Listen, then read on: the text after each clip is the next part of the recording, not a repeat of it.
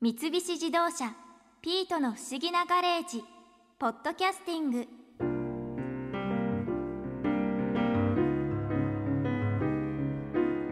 どんなものにも歴史はあるって博士はよく言うけどサバにもちゃんと歴史があったでも奈良の大仏が出てきたのは意外すぎる歴史って本当奥深いな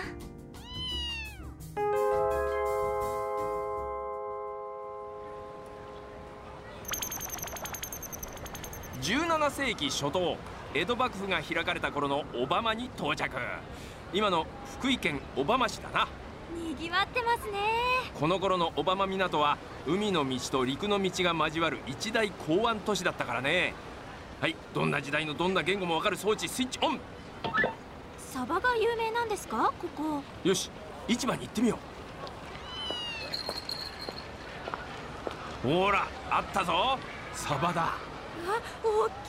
いそいつは都に送るサバだからねここから京都まで持っていくんですかおおそうだよ大丈夫なんですか生で持っていくわけじゃないよひと塩してから持っていくんだよそうすると都に着く頃ちょうどいい塩加減になっているって寸法だお兄さんは球磨川を通って朽木経由で京都の出町柳まで行くのかいはあそいつは遠回りだ俺は最短距離で運ぶよじゃあな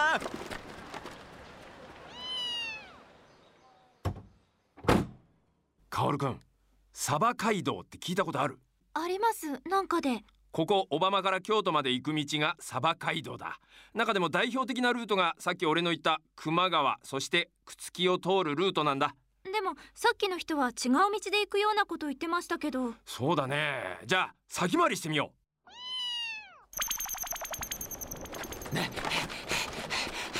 今日は遠くても18里今日は遠くても18里うようお兄さんのあんたらあん時市場にいたど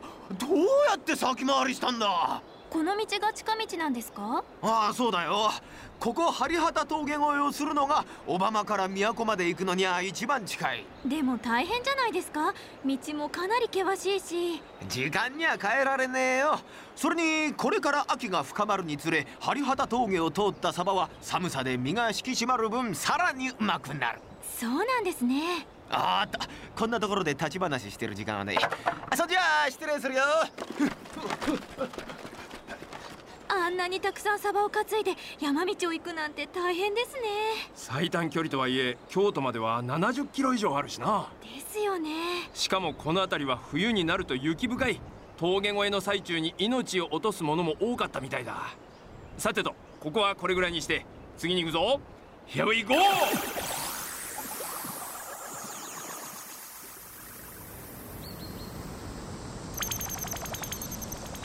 江戸時代半ばの越前つまり福井に到着あ暑もうすぐお盆だからない真夏にサバですかあー今日も暑いですねああなんだ博士かああ確かに暑いがサバを干すにはいい天気だよカール君その桶の中見てごらんあサバ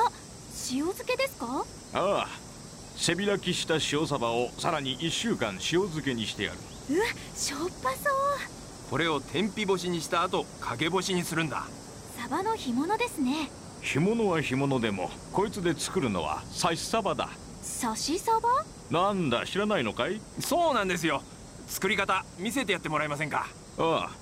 刺しサバには2匹のサバを使うんだこうやって1匹のサバの頭をもう1匹のサバの頭とエラの間に差し込むこれで出来上がりだなんでこんな風にするんですかこうすると鳥が羽を広げたように見えて縁起がいいだろご先祖様をお迎えするためにお供えするにはぴったりだカオル君の時代ではすっかり廃れてしまったけど江戸時代にはお盆に刺しサバをお供えする習慣があったんだそうなんですねこの話を聞いて何か不思議に思わないんなんでサバとは思いましたけど普通仏様に魚はお供えしないよねあそうですねでも唯一サバだけは OK ってことになってるんだその理由の一つと言われる話を見に行くぞ Here we go!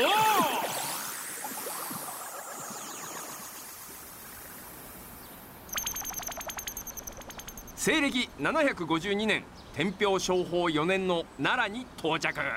やけに具体的ですね今日は東大寺のルシャナ大仏開元供養の日だからねそれって奈良の大仏ですかそう大仏に魂を入れ込む大切な日だよそれにサバが寺の前に2人男がいるだろう彼らをよーく見ていてごらん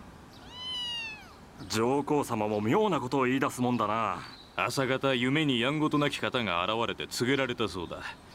開元供養の朝寺の前に最初に来たものを経文を読み上げる読師にするようにだと上皇というのは聖武天皇のことだこの時はもう上位して上皇になっているしかも相続選ばず貴賤を問わずってああまだ文字も読めぬわっぱでも来たらどうしたもんかおい誰か来たぞサバはいらんかねサバはいらんかね塩サバ売りかよりによって相続選ばず貴賤を問わずだ行くぞああへいいらっしゃいちょっと来てもらおうえどちらへルシャナ大仏開元供養だお前には経文を読んでもらうあ私は塩サバ売りですよ関係ないさあこっちに来い応援に着替えるんだほえカオル君状況をよく分かってないでしょはい開元供養には聖武上皇をはじめ1万人以上の参列者がいるんだその前で彼がお経を読むというのは京セラドーム大阪の前を歩いていた西宝レディの泥沼智美さんかっこ仮名がいきなりドリカムワンダーランドのステージに上げられ決戦は金曜日を歌えと言われるようなもんだえその例えはよくわからないけどなんとなくはわかりますでもそれとサバをお供えしていいって話と何の関係があるんですかあの塩サバ売りのじいさん1万人の前で見事にお経を読み終えたそしてみんなが駆け寄るとそこにじいさんの姿はすでになくザルの中にあったはずのサバが80巻の華厳行に化けていたという話だえっ、とそれは伝説ですか今昔物語に出てくる仏教説話だねにしてもデタラメですねサバがお経になるって実はサバというのは魚のサバではなく仏教で行われるサバ生飯と書いてサバっていうんだけどそのことだと言われているなサバ生飯と書くサバというのは食事の時に自分の分から取り分けた飯粒を寄進やガキのために屋根などに置くことなんだそのサバと魚のサバの音が似ていることから仏事のお供えにサバだけは使うことができるようになったそうだへえ四国にはサバ大師本坊というお寺もあるしな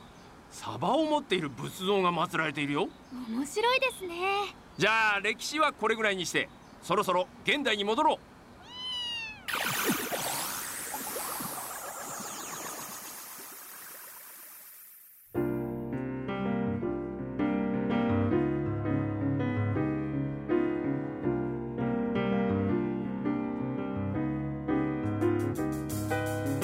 三菱自動車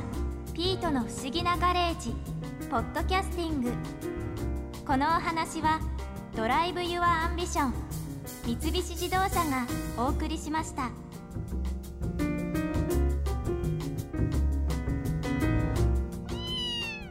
ここで耳寄りなお知らせですピートの不思議なガレージをもっと楽しみたいという方は毎週土曜日の夕方5時東京 FM をはじめお近くの FM 局で放送の三菱自動車ピートの不思議なガレージをお聞きください外に出かけたくなるとっておきのお話満載でお届けしています